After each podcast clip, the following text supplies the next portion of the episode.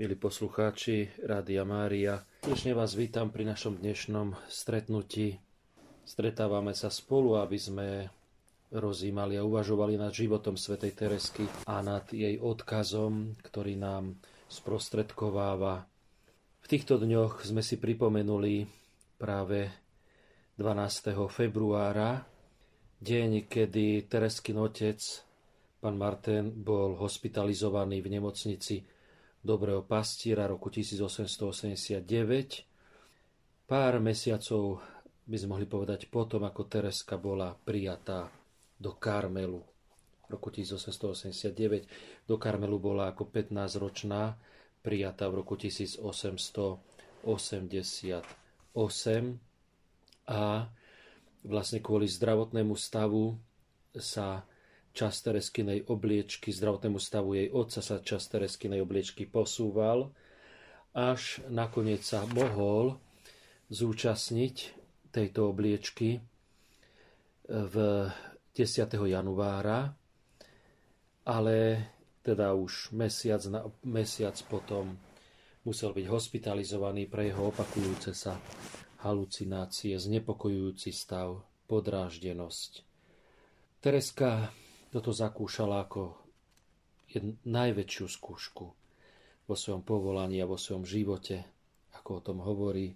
Potom si k svojmu menu aj pridáva to ďalšie označenie a svetej tváre, teda už len, nie len Terezia od dieťaťa Ježiša, ale sme si vysvetľovali minule, ako prišla k tomuto menu, ako to bola jej túžba a ako sa toto stretlo aj s pochopením u matky Márie Gonzágy, ktorá jej vlastne vybrala toto meno podľa vzoru netere svätej Terezie Avilskej.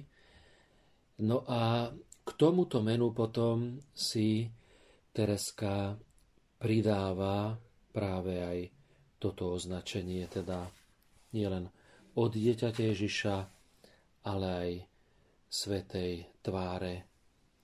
My vieme o tom, sme o tom hovorili, ako ešte stihol Tereskin otec, pán Martin, obetovať 10 tisíc frankov na nový oltár v katedrále svätého Petra v Lizie, ako sa rozhodol nečakane, nečakane od jeho príbuzných, dať celú sumu, ktorú žiadali kňazi miestny, miestny farár, sumu, ktorú potrebovali na tento nový oltár. A on prichádza do zákristie po Svetej Omši, ako to kňaz vyhlásil a oznamuje, že celú sumu 10 tisíc frankov daruje na tento účel.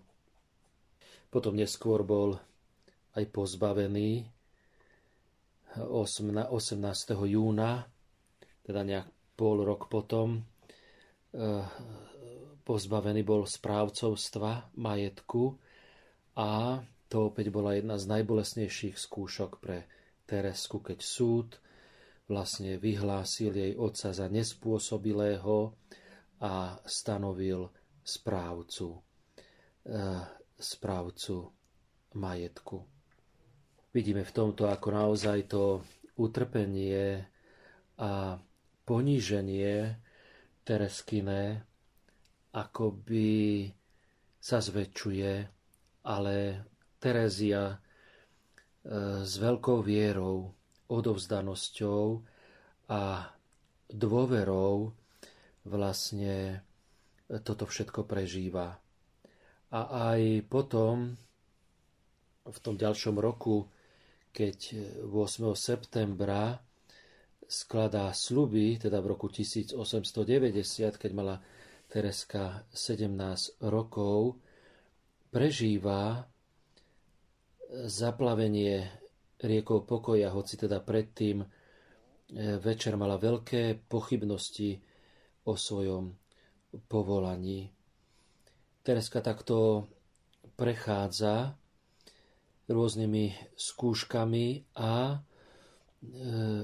keď zloží sluby, keď má túto profesiu, tak e, potom e, príjima niekoľko dní na to, 8.9. mala skladanie týchto slubov a 24. deviaty potom príjma čierny závoj.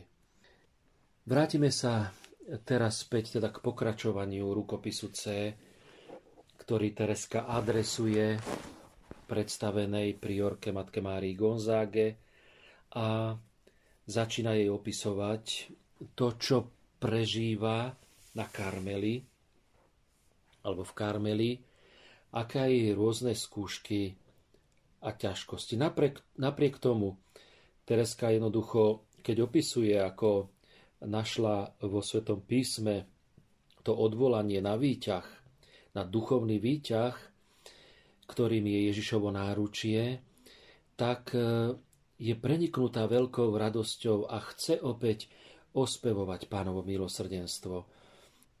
Napriek tomu, že zažila, niekto by to mohol hodnotiť ako e, skôr e, možno nejaké nie požehnanie, ale nejaký trest e, pre ňu, tak ako to rozprávali ľudia v Lizie, keď vstúpila do Karmelu a jej otec už pár týždňov na to mal e, tie výstupy halucinačné, keď sa stratil a museli ho hľadať, až ho našli v tom ďalekom meste pri oceáne.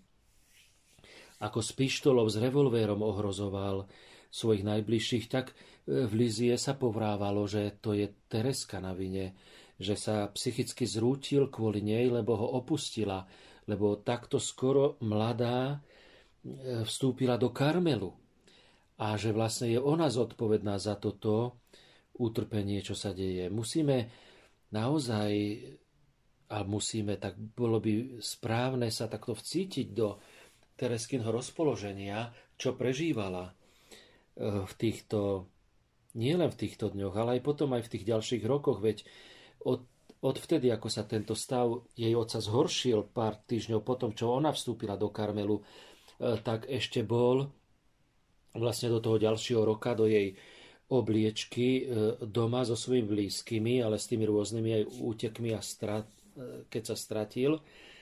No ale po jej, po jej obliečke E, musel byť hospitalizovaný v tej, v tej psychiatrickej nemocnici Dobrého pastiera, ktorú spravovali sestry e, Vincentky. E, myslím, Vincentky to boli.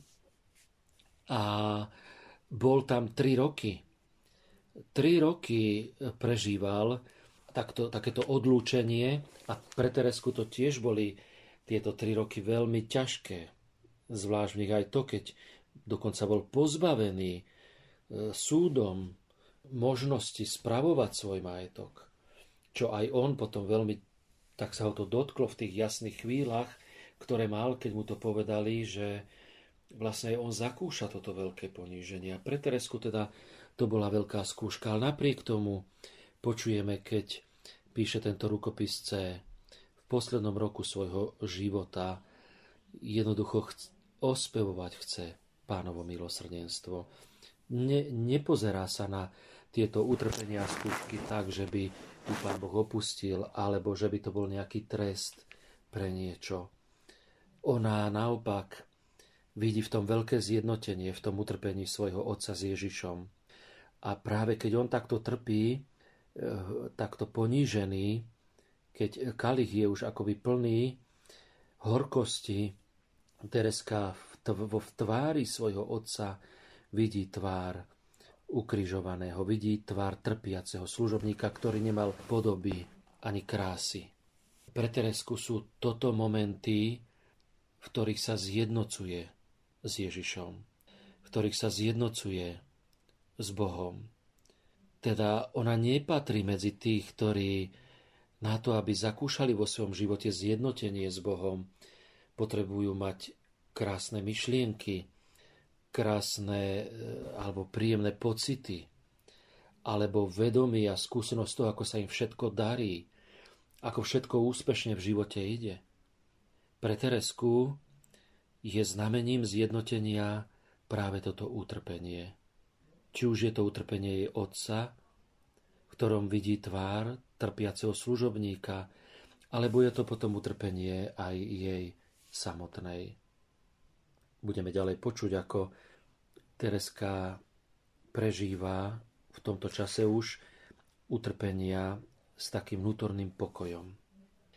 Teda v tomto začiatku ospevuje pánovo milosrdenstvo a Tereska akoby zakúša vo svojom vnútri hlbokú múdrosť, vnútornú duchovnú múdrosť. Sama v tomto svojom rukopise sa zjednocuje so žalmistom a pokračuje Bože, Ty si ma poučal od mojej mladosti. A ja až doteraz ohlasujem Tvoje diela zázračné, až do staroby a do rokov šedivých, Bože, neopúšťaj ma. Ako sme hovorili, Tereska tento rukopis píše už pár mesiacov pred svojou smrťou, kedy sa jej zdravotný stav veľmi zhoršil.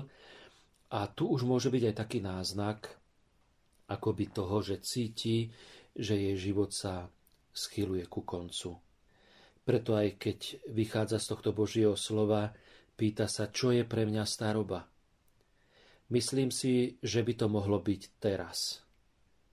Hoci Tereska má ešte len 24 rokov, hovorí, myslím si, že by to mohlo byť teraz.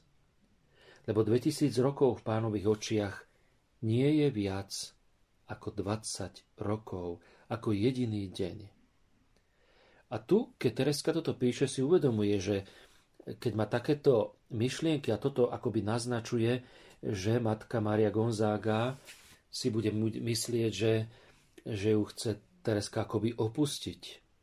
Že si myslí, že je pre ňu väčšou milosťou zomrieť na úsvite ako na sklonku dňa.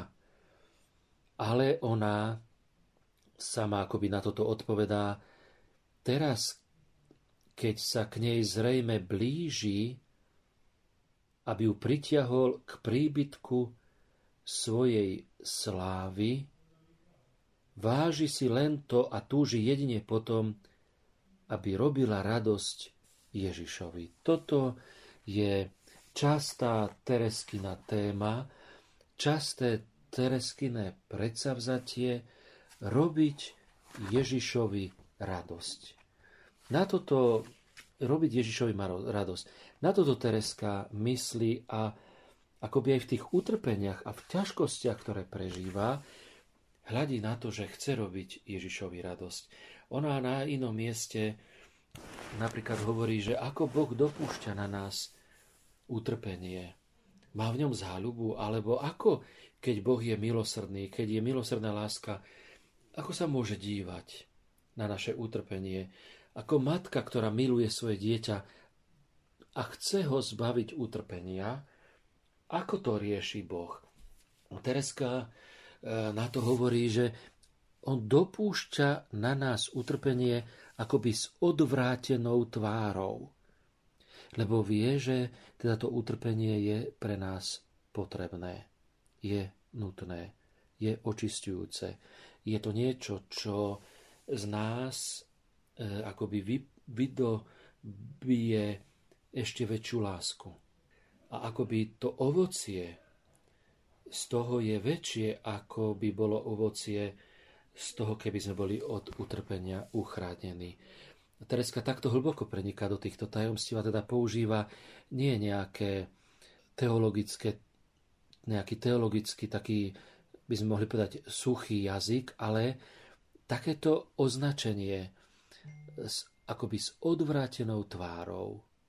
A aj tu teda, keď hovorí o, o tom, ako blíži sa jej smrť, ako to cíti, ale nepovažuje za väčšiu milosť zomrieť na úsvite svojho života ako na sklonku dňa. Ale teraz akoby keď sa k tejto smrti zrejme blíži, tak Tereska hovorí, že sa raduje, pretože už dávno pochopila, že Pán Boh nepotrebuje nikoho, a ešte menej ju než druhých, aby mohol robiť dobro na zemi. Tu je ale akoby ten pol Tereskine doktriny prázdnych rúk, ktorá u nej existuje popri túžbe a istote môcť konať dobro na zemi po svojej smrti. Teda na jednej strane si je vedomá tej svojej akoby neschopnosti alebo tých svojich prázdnych rúk ale na druhej strane zároveň cíti to povolanie konať dobro na zemi po svojej smrti. Túžbou matky Márie Gonzágy, teda Tereskinej predstavenej priorky, bolo, aby ona e, si plnila úlohu novicmajsterky. Preto, aj keď Tereska sa zdôveruje s týmito svojimi myšlienkami, je si vedomá toho, že matku Máriu Gonzágu to zarmucuje a rada by ju potešila a preto ju chce uistiť o tom, že ak jej modlitby nebudú vyslyšané na zemi, teda ak Tereskin život sa čoskoro skončí pozemský, tak e, aj keď na niekoľko dní akoby odlúči ju od tejto matky Márie Gonzágy, čivari nebudú modlitby vyslyšané v nebi. A Tereska teda si je vedomá, že aj keď nebude môcť splniť to poslanie, ktoré jej matka Maria Gonzaga zverila na zemi, tak varí nebude ho môcť dokončiť z nebies. Ide o to poslanie a tú úlohu teda, aby sa Tereska venovala novickám. A toto jej matka Maria Gonzaga zverila už v marci roku 1896 a zdá sa teda z tých historických skúmaní, že Tereska odmietla prijať titul novicmajsterky ako určitý výraz opatrného postoja k priorke a k celej komunite, pretože skutočne tak mladá sestra, aby jej už bola zverená táto úloha novic majsterky, to, to nemuselo robiť dobrú krv, zvlášť keď vieme, že teda zvykom v Karmeli bolo, aby novicmajsterkou sa teda stala e, bývalá matka. Teda keď prešli voľby a, a bola zvolená iná sestra za matku, tak matka, ktorá končila svoj úrad, bolo zvykom, aby ona prevzala potom starostlivosť o novicky. A matka Mária Gonzága dala túto úlohu Tereske a v tom istom roku, teda už to bolo v tom 96., ale už, už v septembri roku 1893 Tereska predlžila, požiadala o predlženie svojho noviciátu a vlastne potom, e, keď jej bola zverená úloha starať sa o novicky, tak vlastne ten noviciát Tereska neopustila a zostala v ňom až do svojej smrti. Najprv teda ako novická, potom ako tá, ktorá, ktorá sa venuje novickám a hoci nemá ten titul a tú oficiálnu funkciu novicmajsterky, tak teda akoby zotrváva v tomto, v tomto noviciate. A Tereska teda chce duchovne posilniť matku Máriu Gonzágu, poukazuje na svätého Petra, ktorému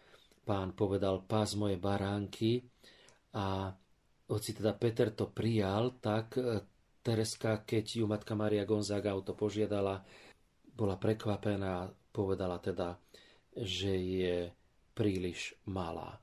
V tomto akoby sa skrýva to, že Tereska nechcela e, prijať titul novicmajsterky a, a prosila teda matku Máriu Gonzagu, aby ona si ponechala túto úlohu, aby ona pásla akoby aj tie jahniatka, teda novicky, aj, aj ju samotnú a, a Tereska teda, že by jej v tomto takto, takto pomáhala.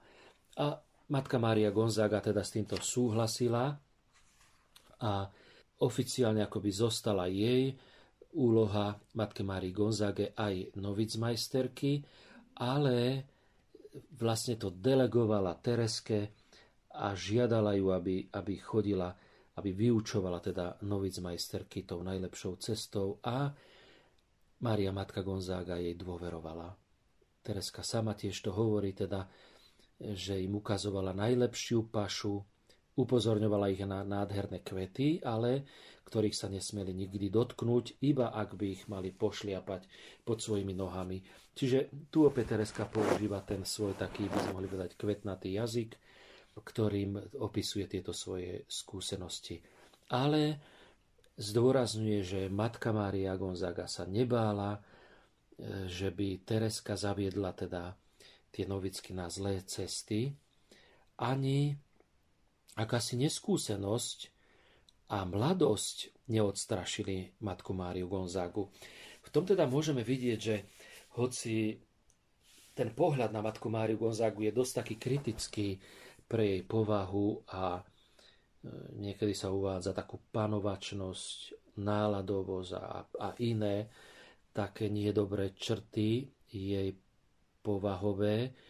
Napriek tomu musíme vidieť, že matka Maria Gonzaga vedela e, ako si ohodnotiť kvality Tereskine. Nebála sa ani ju podporiť v tom, aby e, bola, bol porušené to pravidlo príjmania v ktorom veku do Karmelu. Podporovala Teresku v tom, aby mohla vstúpiť do Karmelu už, ako 15-ročná. Podporovala e, Teresku, aby prišla do Karmelu v Lizie napriek tomu, že už tam boli jej sestry. Súhlasila aj so vstupom ďalšej štvrtej sestry, Celiny, do tohto Karmelu a zverila Tereske Novicky. Čiže skutočne Matka Mária Gonzaga toto vedela správne, vidíme teraz, keď sa na to spätne pozeráme, vyhodnotiť aj kvality Tereskine, aj kvality všetkých štyroch sestier, ktoré žili, žili v Karmeli, rodné sestry, štyri, a boli schopné tam spolu tak žiť, že nenarušovalo to chod komunity tým, že sú tam až štyri rodné sestry. A Tereska v tom svojom ďalšom texte ako by sa zaoberá tou mladosťou svojou na jednej strane a múdrosťou. A tu používa slova z Evanília Lukášovho 10. kapitoly, ktoré sú veľmi spájané s Tereskou, s jej životom, ktoré sú citované či už pri Svetej Omši, keď ju slávime ku cti Svetej Teresky, alebo pri jej e, sviatkoch. A to je tá známa veta zvolanie Pána Ježiša, zvelbujem ťa, Otče, Pán neba i zeme, že si skryl tieto veci pred múdrymi a rozumnými a zjavil si ich maličkým.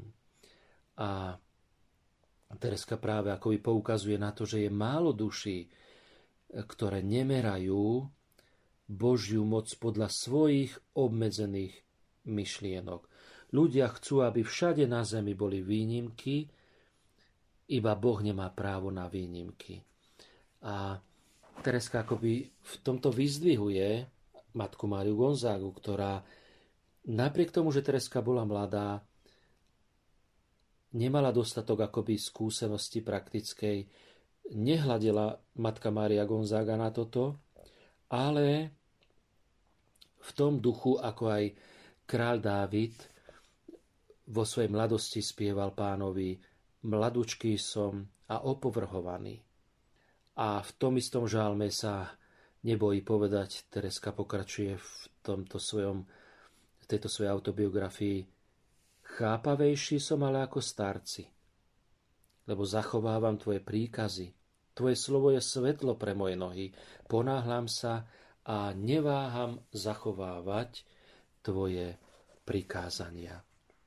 Teda, akoby týmito slovami nás Tereska aj chcela upozorniť, že napriek tomu, v, akej je, v akom ona je v tomto čase rozpoložení, keď píše tento svoj rukopis v chorobe, v ťažkej chorobe, kde už ledva drží tú cerusku vo svojich rukách a píše, nakoniec ani nedokončí tento rukopis, pretože už nevládala ďalej písať, zostáva nedokončený. a ešte je aj v tej veľkej temnote viery, napriek tomu pre Teresku je tou cestou a svetlom pre jej nohy Božie slovo a jeho príkazy. A tak e, toto je ten smer, ten štýl e, Tereskinho poznávania pravdy a skúseností. A na základe toho aj matka Mária Gonzaga mohla raz povedať, že pán Boh osvecuje Tereskinu dušu a nie len, že ju osvecuje, ale že jej aj dáva skúsenosť rokov. Teda napriek tomu, že je mladá, koná, myslí, žije a verí tak, ako by už mala skúsenosť mnohých rokov. A tak aj keď je príliš malá, Tereska znova hovorí, aby som bola namyslená, som aj príliš malá na to, aby som štilizovala krásne frázy. A chcela nahovoriť, že má v sebe veľa pokory. Miesto toho, aby Tereska sa skovávala za nejakú takúto falošnú pokoru, na ktorú si aj my musíme dávať pozor, keď človek na jednej strane by chcel mať krásne myšlienky, keď ho niekto pochváli, tak akože tak pokorne sa chce k tomu postaviť. Ale Tereska radšej aj prežíva akoby mm, napriek tomu, že má tú skúsenosť rokov, že matka Maria Gonzaga ju takto hodnotí, ona si napriek tomu pripadá byť veľmi malá a nepatrná a dokonca, že ani není schopná štilizovať nejaké krásne myšlienky a, a vyjadrenia. Toto je jej postoj ozajstnej pokory, ale jednoducho uznáva, že to Boh Všemohúci urobil veľké veci v jej duši, v duši dieťaťa. A to v duši dieťaťa božskej matky. A tá najväčšia toto je jedna tiež z dôležitých Tereskyných duchovných téz, ktorú si zapamätajme, že tá najväčšia vec, ktorú Boh urobil v jej duši, je tá, že jej ukázal jej nepatrnosť, jej bezmocnosť. Pre bratia a sestry, milí poslucháči, veľmi dôležitá myšlienka, z ktorej Tereska žije. Toto je jej presvedčenie. Najväčšia vec, ktorú Boh urobil v mojej duši, je tá, že mi ukázal, aká som nepatrná a bezmocná. Toto je Tereskina pokora, z ktorej potom môže vytrisknúť Božia sila. Cez ňu Božia milosť. Milí poslucháči, bratia a sestry, Zapamätajme si tento Tereskyn citát, túto jej myšlienku dôležitú, ktorú nám odovzdáva. Najväčšia z Božích milostí, ktorú vykonal v mojej duši Boh, je tá, že mi ukázal moju nepatrnosť a bezmocnosť. Pritom Tereska opäť poukazuje a zdôrazňuje matke Mári Gonzáge, že dobre vie, že pán Boh dopustil, aby jej duša prešla rôznymi skúškami a že aj veľmi trpela, odkedy je na svete. Ale tak, ako sme to v úvode v súvislosti s jej otcom hovorili, Tereska porovnáva to, ten svoj spôsob prežívania utrpenia a hovorí, v detstve som trpela so smutkom, teraz to už tak nie je. Trpím v radosti a pokoji a som naozaj šťastná, že trpím. To je veľmi ťažká, náročná vec. Toto len pochopiť a už nie to prijať a žiť, že dospeje duša do takého poznania, že môže povedať, že je šťastná, že trpí. A toto Tereska hovorí, milí poslucháči, si uvedome, to, to, to sú není nejaké slova človeka, ktorý nepozná utrpenie. Tereska, ako povedala, prešla, odkedy je na svete, mnoho si vytrpela. A keď toto píše, je v nej e, tá rana po otcovi, ktorý tak ťažko zomrel, v takom e, ponížení. Potom, čo bol internovaný, internovaný na tej psychiatrickej nemocnici, keď tam už úplne ochrnul, mohol sa vrátiť domov, keď už nehrozilo, že by opäť boli nejaké halucinačné, e, životohrozujúce aj pre iných situácie. Čiže týmto si prešla nehovoriac o tých ďalších utrpeniach z jej detstva, ako stratila svoju matku, ako stratila náhradnú matku, ako sa sama akoby nervovo zrútila, ako bola precitlivená a tak ďalej. Ale aj teraz píše tieto slova v tom, ako leží na svojom lôžku, ako cíti, že jej ubúda síl, blíži sa jej smrť, ako už e, rok prežíva temnotu vo svojom vnútri, veľkú vyprahnutosť, necíti blízkosť Boha, pochybnosti o existencii neba. Bojuje o vieru svojou krvou, keď píše krédo vlastnou krvou na papier a potom ho nosí na svojej hrudi. Tereska bojovnička, ktorá pozná a vie, čo je to utrpenie a napriek tomu, čo prežíva, si ona dovolí povedať, že teraz už prežíva utrpenie tak, že ho prežíva v radosti a v pokoji.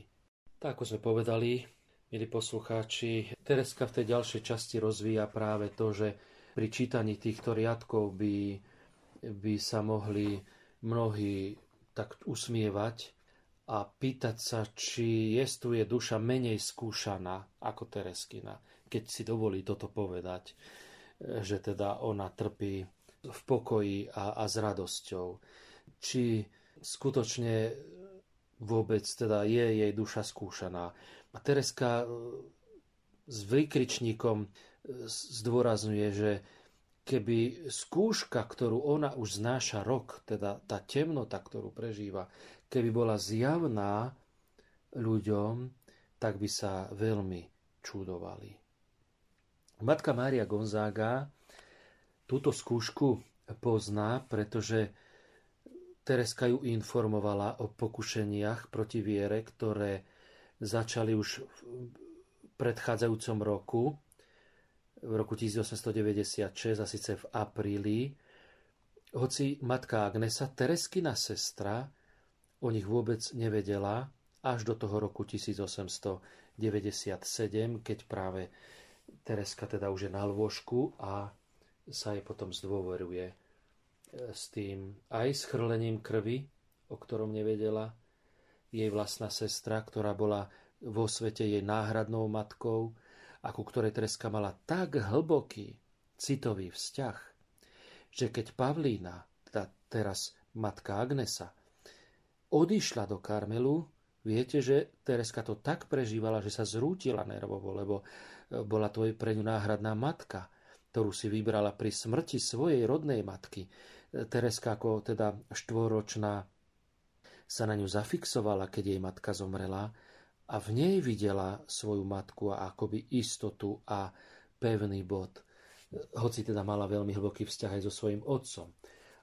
A keď Pavlína odchádza, tak Tereska to veľmi ťažko prežíva, že sa až teda takto zrúti, akoby nervovo a je na lôžku priputaná, musia ju strážiť, aby nevyskočila z okna a podobne tak si predstavme teda, uvedome, ako musela skutočne dozrieť veľmi a že nešlo u nej o to, aby išla preto do Karmelu, aby tam žila z, opäť so svojou sestrou Pavlínou, pretože ona sa jej nezdôverovala, nezdôverila sa jej ani s tým, akú, aké prežíva temnoty a skúšky proti viere. Hoci sa mohli stretávať každý deň na rekreácii, Nezdôverila sa jej ani s tým dokonca, že chrlila krv v tom minulom roku 1896 z 2. na 3. apríla, keď prvýkrát chrla krv a potom druhýkrát zase e, ešte aj 3. apríla večer. Tereska vôbec o tomto svojej sestre Pavline a teda matka Agnese nepovedala a aj o týchto skúškach proti viere, teda matka Mária Gonzaga o nich vedela, ale teda Pavlína, matka Aneška, Tereskina rodná sestra, sa o nich roz, dozvedela až v tom roku 1897, v tých mesiacoch, keď Tereska už leží, e, keď už leží e, na lôžku a blíži sa jej smrť. A aby zmierila šok, ktorý e, Pavlína zažíva, ktorý by toto rozprávanie mohlo spôsobiť e, matke Agnese, tak potom rozpráva tu o chrlení krvi ako o nejakej radosnej udalosti, nie je o nič menej úprimná, hoci to rozprávanie teda uvádza tak, ako, ako, budeme, ako budeme počuť.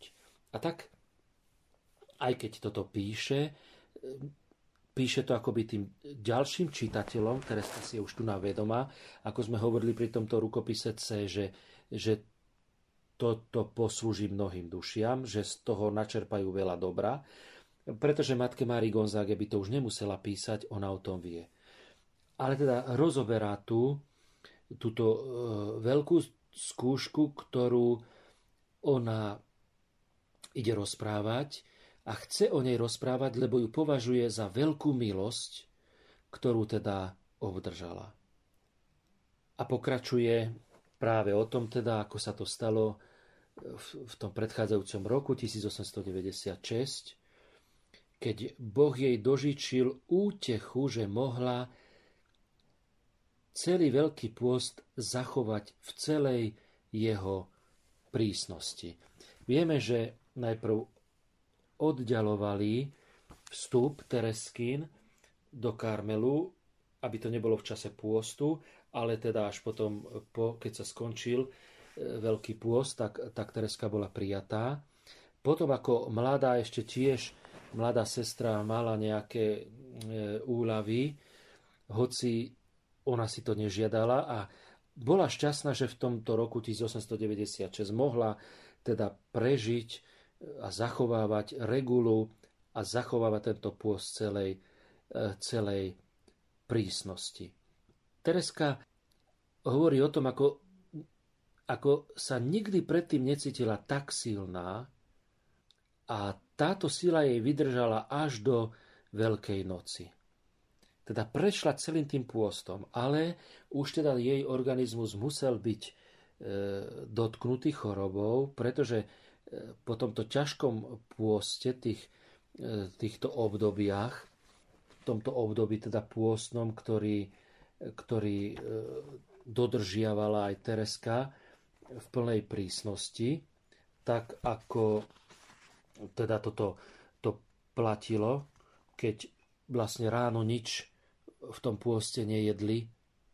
Teda nielen, že sa tá regula karmelitánska v tom čase vyžadovala trvalé zdržiavanie sa mesa, mohlo sa meso jesť v prípade choroby alebo slabosti a vlastne chlieb tvoril základ stravy, ktorá pozostávala najmä z mlieka, a škrobovín.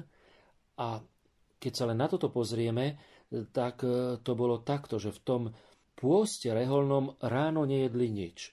Potom mali sestry obed o 11. hodine a to bola polievka a ostatné jedlá ako obvykle. O 18. hodine mali olovrant a to bol nejaký kus chleba, asi 200 gramov, maslo alebo sír, ovocie, niekedy džem a ani bujón, ani polievka, nič, nič teda teplé. Toto bol reholný pôst, ale keď bol cirkevný pôst, teda veľký pôst, tak vtedy nejedli ráno nič, na obed, ako v tom reholnom pôste, ale bez vajec, bez mliečných jedál, tie boli úplne vylúčené, varilo sa len na vode alebo teda na oleji a olovrant opäť len chlieb, nejaký džem, ovoci alebo surové alebo sušené, jablka, figy, slivky a podobne. A Tereska vlastne pred svojim 21. rokom sa nepostila takto, pretože sa na ňu vzťahovalo len zdržiavanie sa mesa, okrem výnimky pre chorobu. Čiže aj v tomto čase, v tomto roku už potom, kedy dodržiavala tento pôst a v tomto čase teda ešte by sme mohli hovoriť aj to o tom režime dňa, e, aký zakúšali, o skorom vstávaní a o jednoducho o tých aj ďalších, by sme mohli povedať, tých prísnych pravidlách, keď vlastne sestry vstávali o 3 štvrte na 5, o 5 mali rozímanie hodinu, potom mali malé hodinky ďalšiu hodinu, e, potom o 7 bola sveta omša, o 8 teda raňajky, v pôste nič, bez raňajek a práca, pred 10 10 minút spytovanie svedomia a obed, o 11. rekreácia, kde umývali riad pre učené sestry, to bolo o 12. mali ticho, odpočinok prípadne, o 13. zase práca, o 14. vešpery a potom duchovné čítanie, o 15. dve hodiny práca, o 5. večer rozímanie hodinu, o 6. večera, potom opäť rekreácia, spolu umývanie riadu a pol 8. aj 10 minút kompletórium, od 8 hodiny ticho a o 9 matutínum spoločné chvály, čo trvalo hodinu aj štvrť, alebo hodinu aj 40 e, minút, keď bol sviatok, potom ešte opäť spytovanie svedomia, čítanie na rozímanie na nasledujúci deň a o pol 11. o 11. spánok do tej 3 štvrte na 5, kedy kedy vstávali. Takže to bolo asi eh, v takomto rytme, keď denný čas sa delil na 6,5 hodiny na modlitbu, z toho 2 hodiny tiché meditácie a 4,5 hodiny Sveta Omša a spoločné oficium. K týmto 6,5 hodinám na modlitbu sa pridáva pol hodina duchovného čítania, 5 hodín na prácu, dve hodiny na spoločnú rekreáciu a 45 minút, teda necelú hodinu na spoločné jedlo. V tichosti hodina vychádza si voľného času a 6 hodín spánku, ktoré, ktoré teda mali v tomto e, svojom režime. Čiže po tomto všetkom, aj po tomto pôste Tereska zažíva na Veľký piatok to chrlenie krvi, o ktorom hovorí v noci z 2. na 3. apríla roku 1896 a ona to hodnotí tak, že Ježiš dal nádej, že sa s ním čoskoro zvíta v nebi.